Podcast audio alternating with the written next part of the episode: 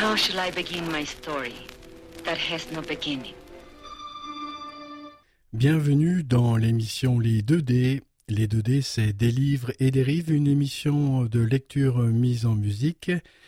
C'est tous les dimanches à partir de 11h et puis le mardi à partir de 22h sur les ondes de Radio Méga 99.2. There can be no disgrace in the true expression of love. But without it, a man can be coarsened and degraded in mind, body, and soul.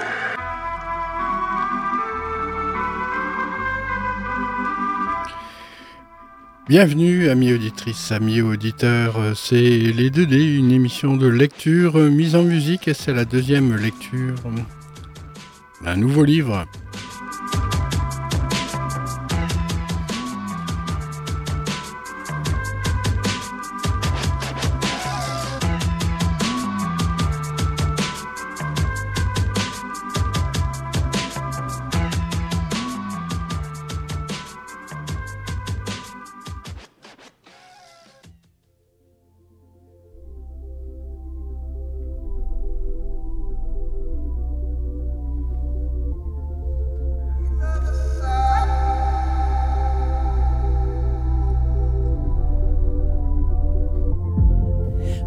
Sat here down, we all in a race. We are the living ones, we all see the light. We are the lucky ones, we all feel the faith. We all shining right by what we receive. A smile smile.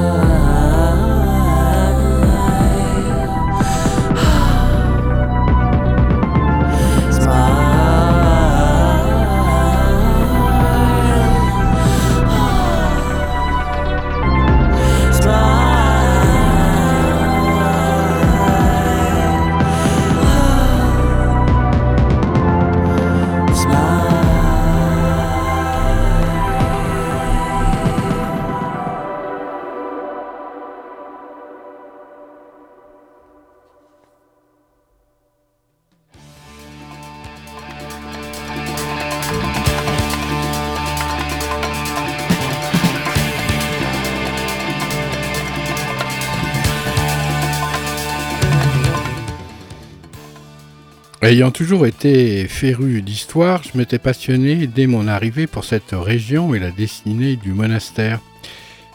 J'avais ainsi pu glaner une multitude de documents lors de mes nombreux déplacements aux archives du diocèse et dans les communes avoisinantes. L'année écoulée, avec mon sacristain, nous avions même réussi à matérialiser le réseau complexe des souterrains désormais condamnés de sorte que nous avions fini par reconstituer le monastère et ses alentours autant de sa splendeur. Le gardien avait été prévenu de notre venue. Il nous ouvrit la porte, lourde, à deux battants, puis nous pénétrâmes dans l'établissement. À chacune de mes visites, je me sentais minuscule, particule d'un tout qui n'avait plus cours, comme écrasé par un grand mystère enfoui. Charles poussa l'attelage dans l'allée principale, longeant la chapelle et les anciennes cellules de moines, avant de s'arrêter devant un bâtiment massif.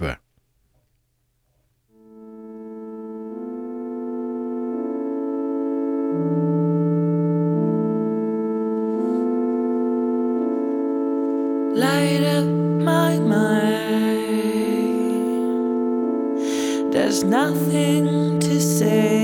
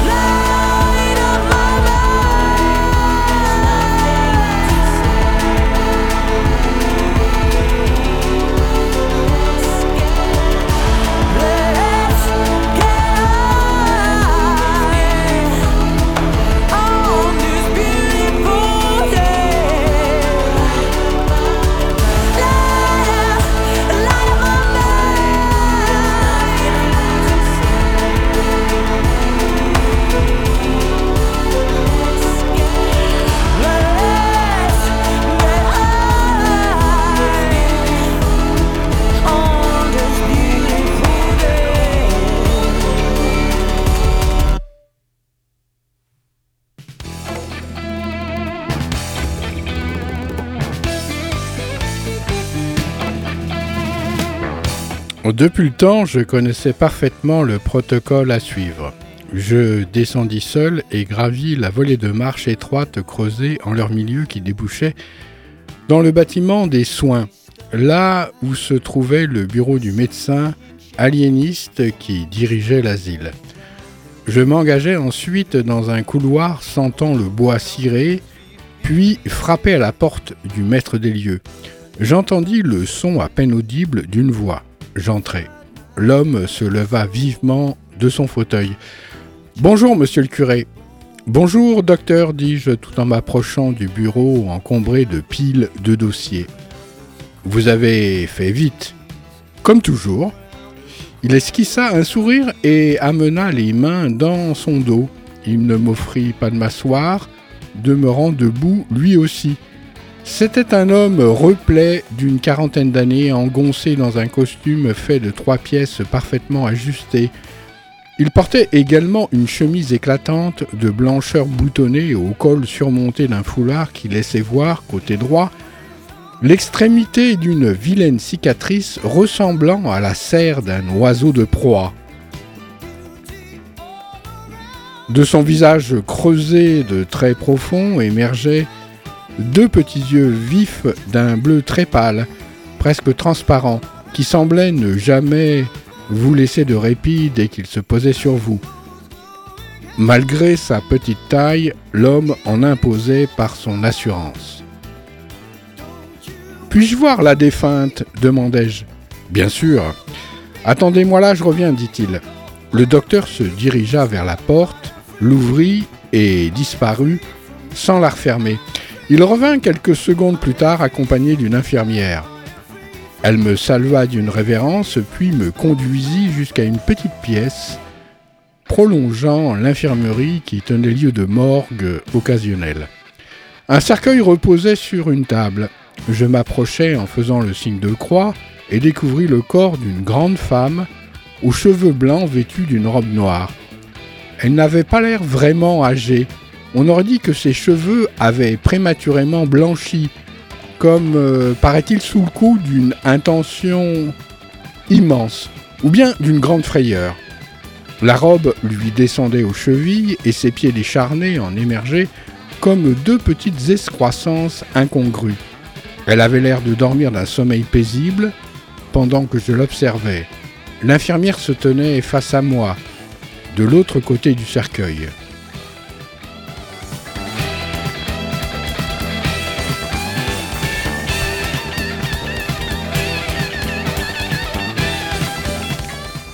Pourriez-vous me laisser un moment avec elle demandai-je. Elle prit une longue inspiration avant de me répondre. Bien sûr, mon père. La voix me transperça, celle entendue la veille dans le confessionnal. J'en eus la certitude. Je contins mon trouble du mieux que je pus, les yeux rivés sur la défunte. Tout va bien? Je me retournai vivement, découvrant le directeur dans l'embrasure de la porte. J'en avais oublié sa présence.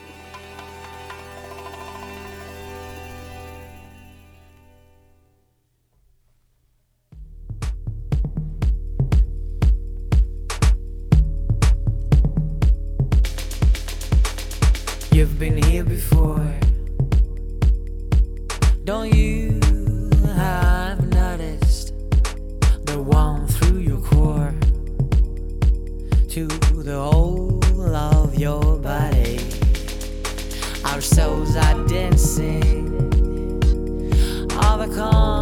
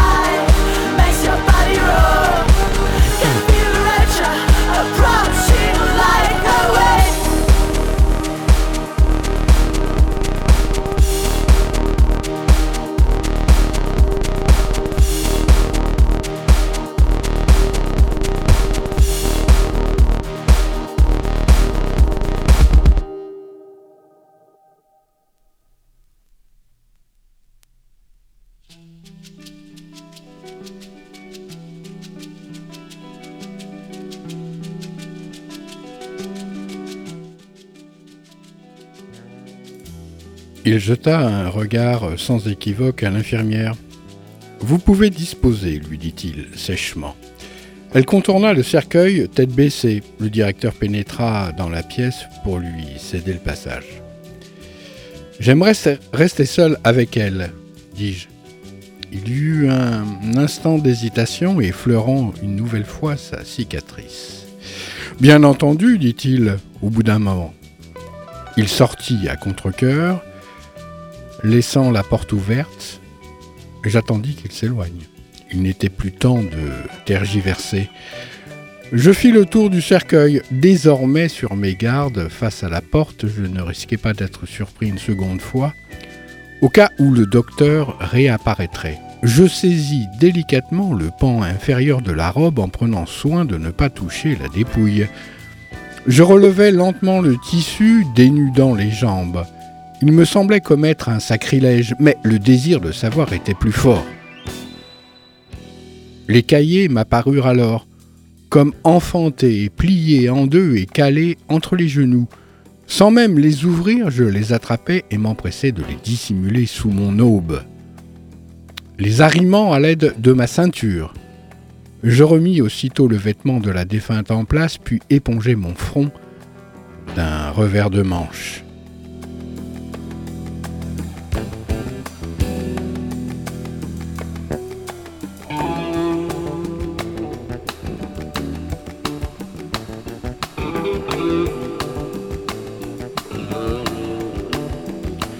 Je tentais ensuite de me concentrer sur ma prière. Malgré la multitude de conjonctures qui s'épanouissaient à l'intérieur de ma pauvre tête, résultat des événements improbables qui venaient de se succéder en à peine 24 heures, après ce temps qui me permit aussi de reprendre mes esprits, je quittai la pièce en jetant un dernier regard à la mystérieuse femme. Un rayon de lumière égaya son visage paisible comme si elle me remerciait d'un sourire. Le docteur m'attendait dans la pièce attenante. Me voyant approcher, il effleura plusieurs fois la cicatrice de l'index et prit appui sur ses talons, puis sur la pointe de ses pieds, dans un geste de balancier avant de revenir à l'équilibre. Quand voulez-vous faire transporter le corps pour l'enterrement? demandai-je. Il écarta les pans de sa veste et fourra ses pouces dans les poches latérales de son gilet, me regardant désormais d'un air peiné qui sonnait faux. Je ne crois pas qu'il y aura d'enterrement religieux, ajouta-t-il. Il balança sa tête en faisant la moue avant de poursuivre d'un air sentencieux. Elle a tué son enfant. Durant quelques secondes, je demeurai interdit devant cet aveu. Je savais que la nature humaine pouvait parfois se révéler impitoyable, mais je n'avais jamais eu affaire à un infanticide. Pourquoi ne pas me l'avoir dit tout de suite? Pour respecter une dernière volonté faite devant témoins. Comment est-ce arrivé demandai-je? Tout ce que je sais, c'est qu'elle l'a tué de ses propres mains et que la folie ne l'a plus jamais quitté. L'attitude du docteur m'agaçait. Je ne voulais pas le laisser s'en tirer à si bon compte. Après la manière qu'il avait eue de me manipuler. Nous avons un carré pour accueillir ce genre de cas, dis-je. Le docteur ramena ses mains derrière le dos, tout en me dévisageant curieusement. Vous êtes sûr? Quand pouvez-vous faire transporter la dépouille? Il réfléchit un moment comme s'il attendait que je change d'avis. Comme vous voudrez, demain matin. Il me faudra un nom à inscrire sur la pierre tombale. Il soupira, baissa la tête il n'est peut-être pas utile de la baptiser. Que voulez-vous dire? Qui sommes-nous l'un comme l'autre pour priver une âme de son anonymat? Une personne qui perd la raison ou la conscience d'elle-même est déjà sur le chemin des âmes, et il n'est pas en mon pouvoir de l'en détourner de quelque façon que ce soit. La science ne peut pas du tout, contrairement à votre Dieu. Il euh, naviguait avec un plaisir palpable, cherchant à percer mes réactions de ses petits yeux brillants.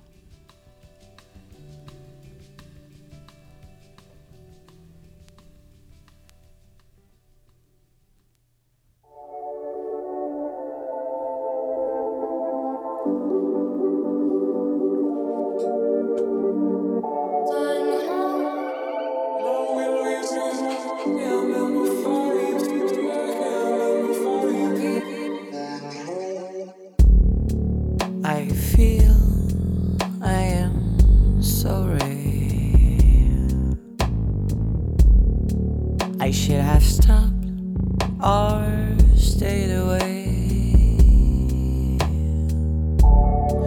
I should have told you long ago. Now I just have to let you go.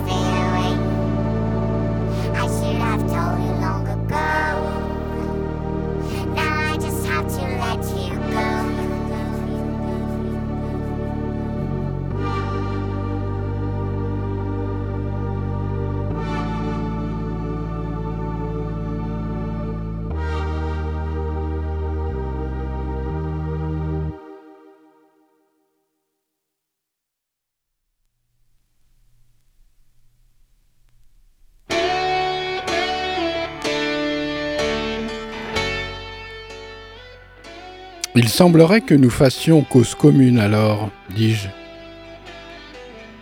Cause commune, fausse commune? Je n'en suis pas si sûr. On ne tient pas rigueur à Dieu de ses manquements, seuls les échecs des hommes demeurent visibles. Certes, mais il me semble que nous nous éloignons de ma demande. Les traits sur son visage se relâchèrent, pareils à des cordages tendus qui viendraient de lâcher. Elle n'a plus aucune famille, ne serait-il alors pas louable et même charitable de faire disparaître ce qui la relie à sa faute? Ce nom, précisément. L'homme était terriblement vif d'esprit, toujours à faire un pas de côté pour se dégager d'un embarras. Je ne partirai pas sans savoir. Rose Elle s'appelait Rose. C'est tout ce que je sais, finit-il par avouer avec dépit. Pourquoi faire tant de mystère d'un simple prénom? Je crains que vous ne confondiez mystère et pudeur, monsieur le curé. D'un geste empressé, il tira une montre de sa poche de gilet, regarda l'heure. Des impératifs professionnels, si vous voulez bien m'excuser, dit-il, avant de me raccompagner à la porte. Un souffle d'air frais m'accueillit au dehors. Charles m'attendait en caressant le cheval. Je lui fis signe que nous devions nous mettre en route aussitôt. Il me laissa monter le premier, m'observant avec insistance de son regard sombre, puis s'assit à côté de moi. Nous nous dirigeâmes vers la sortie. En traversant le monastère, j'eus l'inconfortable sensation d'être un voleur emportant un butin au nez et à la barbe de tous. Un butin dont je n'avais aucune idée de la valeur. Nous avions à peine parcouru une pleine lieue quand je parvins enfin à me détendre un peu. Charles avait perçu mon trouble et me jetait de fréquents regards interrogateurs que je m'empressais de fuir. À l'entrée du village, je demandai à Charles de me laisser là, ajoutant que je rentrerais à pied. Je me rendis chez le fossoyeur pour lui dire de creuser la tombe au plus vite. De retour au presbytère, je m'enfermai dans ma chambre, m'assis sur le lit et sortis les cahiers de leur cachette. Ils étaient numérotés 1 et 2. J'attendis de longues minutes avant d'ouvrir le premier, comme s'il me fallait encore ce temps pour me convaincre de leur réalité, et ainsi sursoir au bouleversement considérable qui allait balayer des vies. Puis je lus enfin les premiers mots inscrits sur le papier jauni, je me les rappelle par cœur. Tout est calme. Il n'y a plus de temps à perdre. Voilà, c'est temps de sauter dans l'eau froide. Mon nom, c'est Rose. C'est comme ça que je m'appelle. Je poursuivis ma lecture jusqu'à ce que la nausée et la fatigue me plongent dans un sommeil empli de démons sans visage. Moi qui avais jusqu'alors considéré le bien et le mal comme des concepts rassurants pour lesquels j'avais forgé quelques armes, il allait bientôt me falloir glisser d'autres fers dans les braises.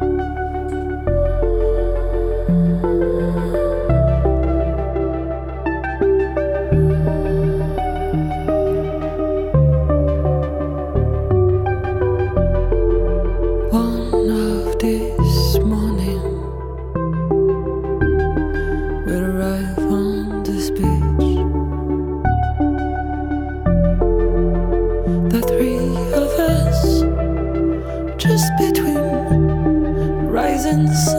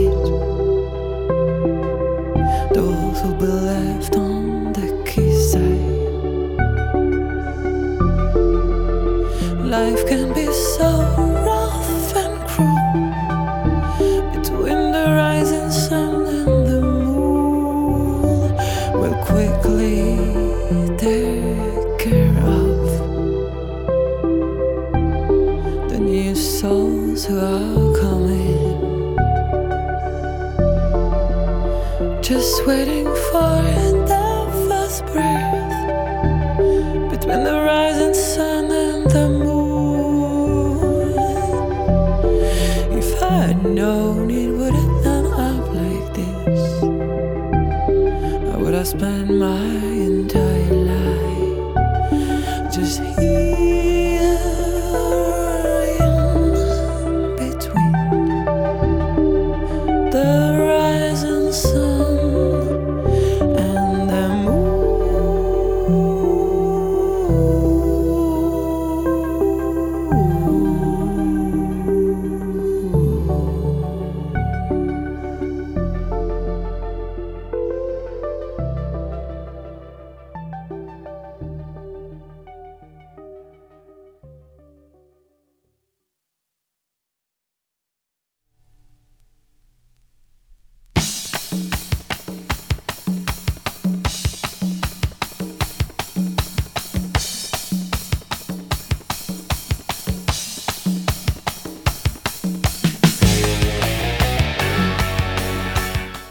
rappelle que vous écoutez les 2D des livres et des rives, une émission de lecture mise en musique.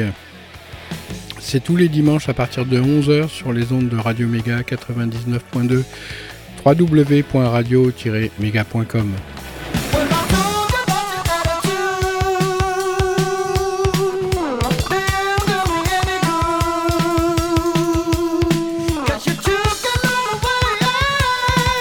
À mon réveil, euh, les cahiers étaient toujours près de moi. Quelque chose de vivant à l'intérieur m'appelait, me conjurait même de continuer sur le champ, mais une peur incontrôlable me fit encore hésiter. J'entendis le grincement d'un essieu. Je délaissai alors l'histoire de Rose, écartelé entre l'impatience de connaître la suite et le soulagement d'abandonner pour quelques heures l'innommable vérité qui se dessinait sous mes yeux. Un fourgon était immobilisé devant le presbytère avec deux hommes sur le strapontin. Charles était déjà là. Nous accompagnâmes le convoi jusqu'au portail du cimetière, nos pas rythmés par le bruit des sabots et des roues cerclées de métal. Nous aidâmes ensuite les hommes à décharger la bière et à la transporter dans le cimetière. Nous apercevant, le fossoyeur se précipita pour me soulager de ma charge prétextant que ce n'était pas à moi de faire ça. Je suivis donc les porteurs jusqu'à la fosse fraîchement creusée. Ils déposèrent le cercueil sur deux planches disposées en travers du trou, au milieu de tombes identiques matérialisées par un simple bourrelet de terre et une pierre en forme de borne. Sans un mot, le fossoyeur glissa deux larges courroies sous le cercueil, puis il me regarda joignant les mains pour m'inviter à prononcer mon oraison.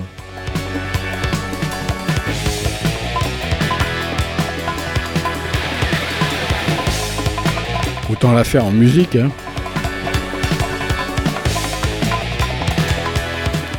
Je ne connaissais encore qu'une part de la vie de cette femme, sa terrifiante destinée en marche. Mes paroles se perdirent dans le ciel laiteux du matin, des paroles qui avaient à voir avec la disparition du corps et l'invisibilité de l'âme. Lorsque j'en eus terminé, je me reculai d'un pas. Le fossoyeur saisit une des courroies à deux mains, donnant des indications pour répartir les hommes aux extrémités libres. Ils firent ensuite descendre le cercueil dans le trou, chacun une jambe en était de l'autre et tout le corps en résistance. Je vis lentement disparaître le bois clair, comme avalé par une bouche sombre et silencieuse. Mis à part nous, il n'y avait personne pour accompagner la défunte. Nul ne la pleurait, comme me l'avait affirmé le docteur. Un sentiment d'abattement m'envahit.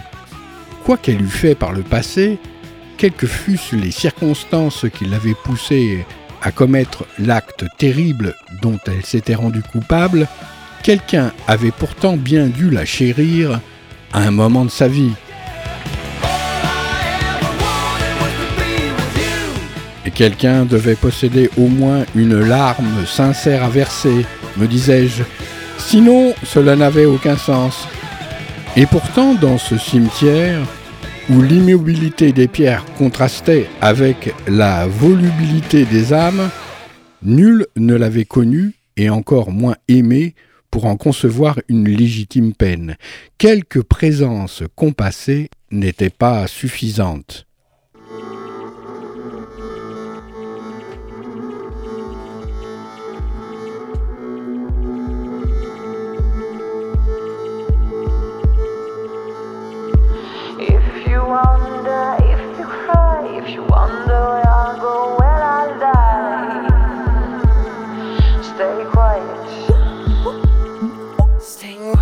you have to live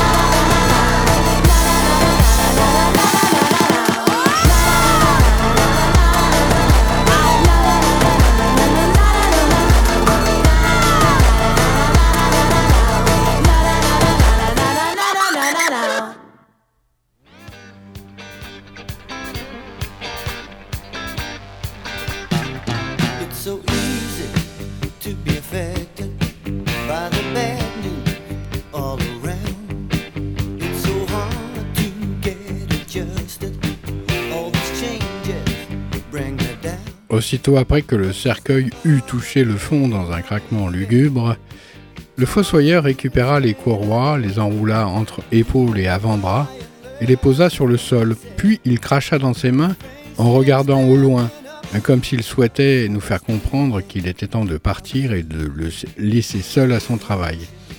Il saisit une pelle et se mit à jeter de la terre, qui frappa le bois dans un bruit de galop. Les employés de l'asile repartirent. Pendant que l'attelage s'ébranlait, je me tins encore un moment au bord de la tombe. Charles me faisait face de l'autre côté, les mains croisées. Il priait. Le convoi désormais éloigné, un grincement de ferraille se fit entendre. Nous relevâmes la tête de concert, découvrant l'homme massif qui venait de pousser le portail et qui s'avançait dans notre direction. Un bâton écorcé couleur d'os d'ancien à la main. Il marchait lentement dans l'allée enherbée, pas même hésitant, pas même soucieux de notre présence. Il bifurqua sur une allée transversale. Après quelques pas, il ralentit mais ne s'arrêta pas. Il regagna l'allée centrale. Je n'attendais à le voir quitter le cimetière, mais il s'approcha de nous et s'immobilisa devant la fosse à demi comblée. Toujours sans un regard pour quiconque, il retira son chapeau.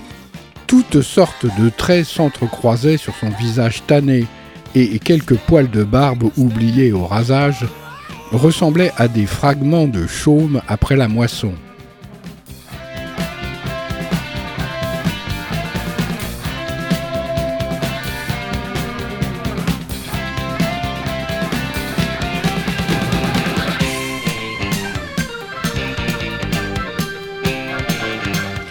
L'ample velours côtelé tremblait un peu à ses jambes.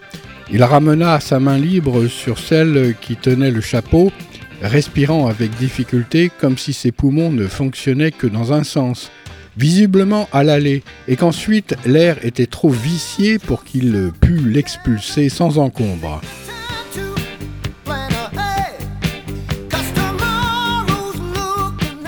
Je résistais à l'envie de le déranger dans sa prière. En ces instants, son regard semblait empreint d'une sorte de lassitude, n'ayant rien à voir avec une peine de circonstance, ni avec les stigmates qui l'accompagnaient habituellement. Quelque chose comme un renoncement douloureux. À l'issue de son recueil, il tourna les talons sans plus de considération pour nous et s'en alla. Je lui laissai quelques mètres d'avance avant de le suivre. Abandonnant le fossoyeur à ses gestes d'ensevelissement et Charles à son étonnement. J'interpellai l'homme après le portail.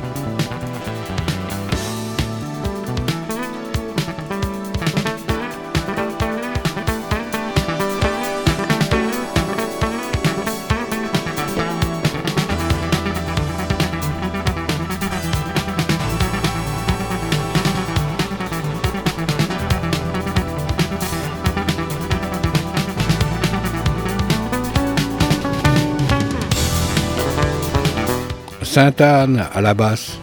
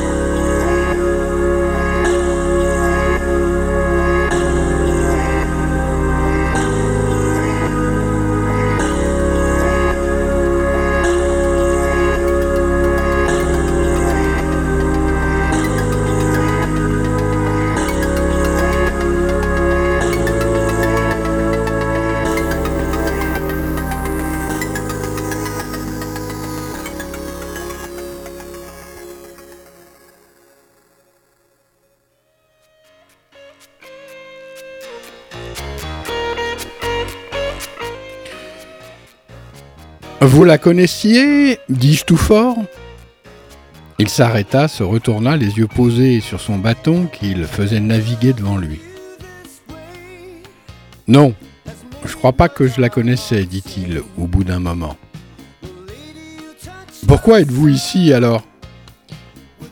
Il releva vivement le menton, il désigna à l'entrée du cimetière avec son bâton. Vous y êtes bien, vous aussi? C'est mon rôle. Qu'est-ce que vous savez du mien? Vous n'avez pas à vous méfier de moi. Il rabaissa son bâton, prit un temps et d'un air grave il dit Toute ma vie j'ai eu à me méfier des autres. Qui êtes-vous? Il me jeta un regard dans lequel je ne décelais nul mépris, mais plutôt une forme de détermination farouche. Quelqu'un que vous n'êtes pas prêt d'attraper dans vos filets, dit-il. Sans attendre d'éventuelles relances de ma part, il se remit en marche. Je ne le suivis pas cette fois. Le regardant se déplacer avec une étonnante légèreté, ni courbé en avant, ni penché de côté, progressant résolument, bien campé sur ses jambes, et le bâton ne lui servait à rien. Parvenu au bas de la rampe qui débouchait sur la route, il leva de nouveau son bâton en l'air, s'attarda dans cette position désignant visiblement quelque endroit fondamental du ciel, et sans se retourner, il ajouta Vous me semblez bien tendre, curé. Faites attention à ces manigances. Il a plus d'un tour dans son sac. Je n'avais aucun doute de qui il parlait. Il accéléra le pas, faisant désormais naviguer le bâton devant lui, comme s'il défrichait des broussailles pour se frayer un chemin. Vous connaissez cette femme, n'est-ce pas? Il ralentit comme s'il luttait contre le vent. J'ai rien à vous dire de plus. Je le vis s'éloigner lentement, puis disparaître. Je n'avais plus qu'une envie désormais, poursuivre la lecture des cahiers.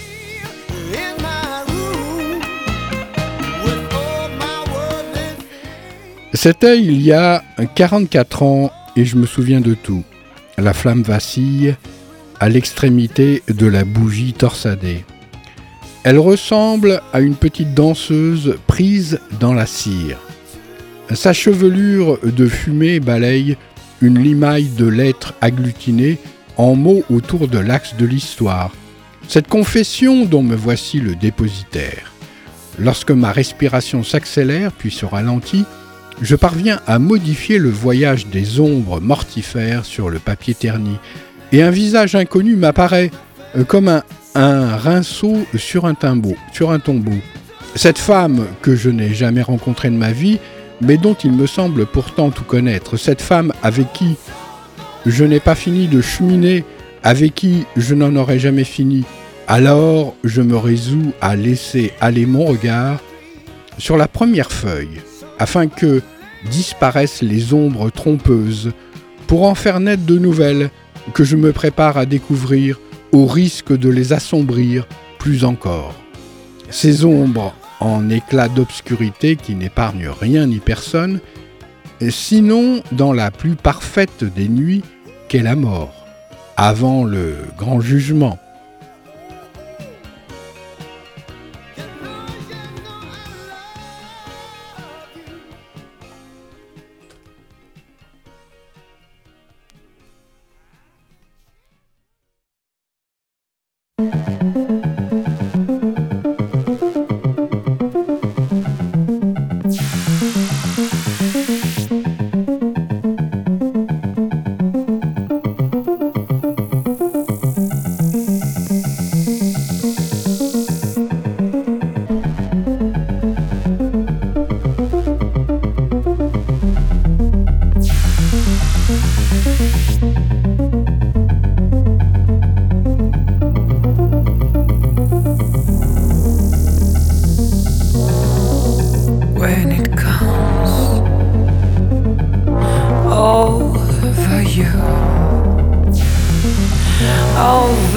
What you know, over what you knew.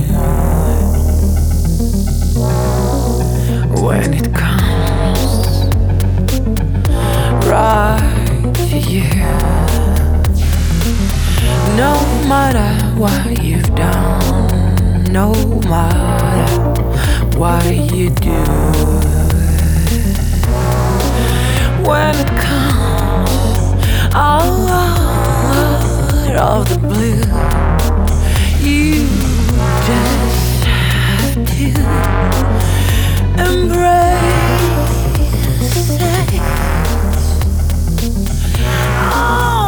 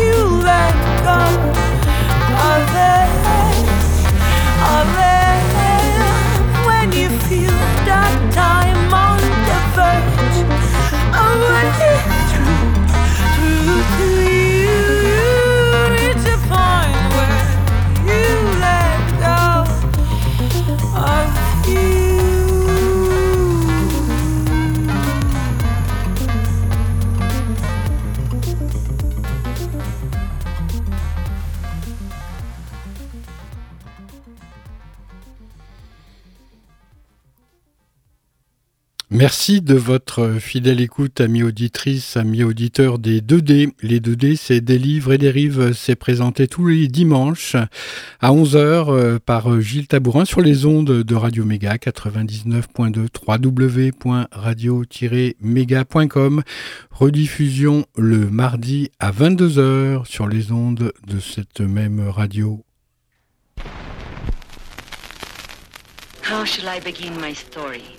That has no beginning? Bienvenue dans l'émission Les 2D. Les 2D, c'est des livres et des rives, une émission de lecture mise en musique. C'est tous les dimanches à partir de 11h et puis le mardi à partir de 22h sur les ondes de Radio Méga 99.2. There can be no disgrace in the true expression of love. But without it, a man can be coarsened and degraded in mind, body, and soul.